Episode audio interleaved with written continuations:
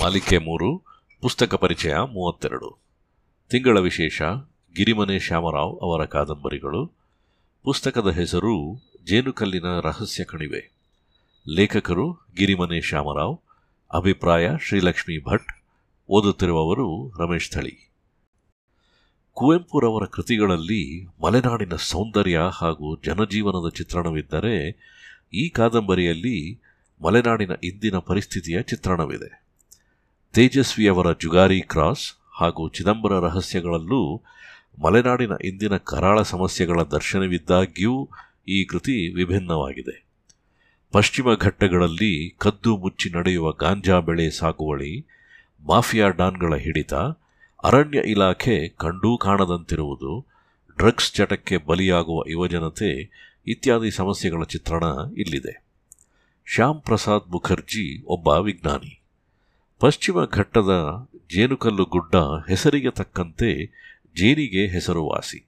ಆದರೆ ಇತ್ತೀಚೆಗೆ ಅಲ್ಲಿ ಜೇನುಹುಡುಗಳ ಸಂತತಿ ಕಡಿಮೆಯಾಗುತ್ತಿದೆ. ಮೊಬೈಲ್ ತರಂಗಗಳೇ ಇದಕ್ಕೆ ಕಾರಣವೇ ಎಂದು ಅಧ್ಯಯನ ಮಾಡಲು ಅವರು ಅಲ್ಲಿಗೆ ಹೋಗಿದ್ದಾರೆ. ಅವರ ಅಣ್ಣನ ಮಗಳು ಮಧುಮಿತ ಹಾಗೂ ಸಹಾಯಕ ಮನೋಹರ್ ಇಬ್ಬರೂ ಅವರ ಜೊತೆಗಿದ್ದಾರೆ.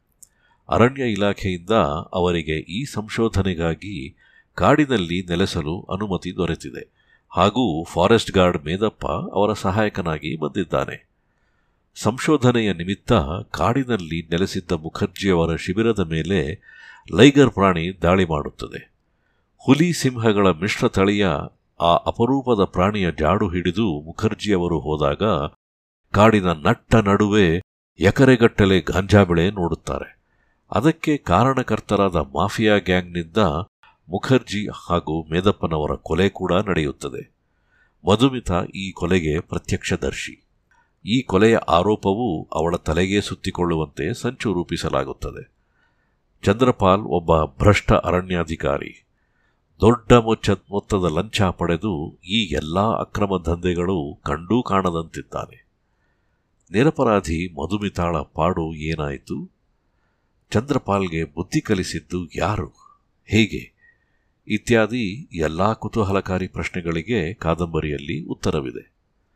ಮಲೆನಾಡಿನ ಸಹಜ ಸುಂದರ ತಾಣದ ಮತ್ತೊಂದು ಮುಖವಾಗಿ ದುರಾಸೆಗೆ ಬಿದ್ದ ಮನುಷ್ಯರ ಕೃತ್ಯ ಭೀಕರ.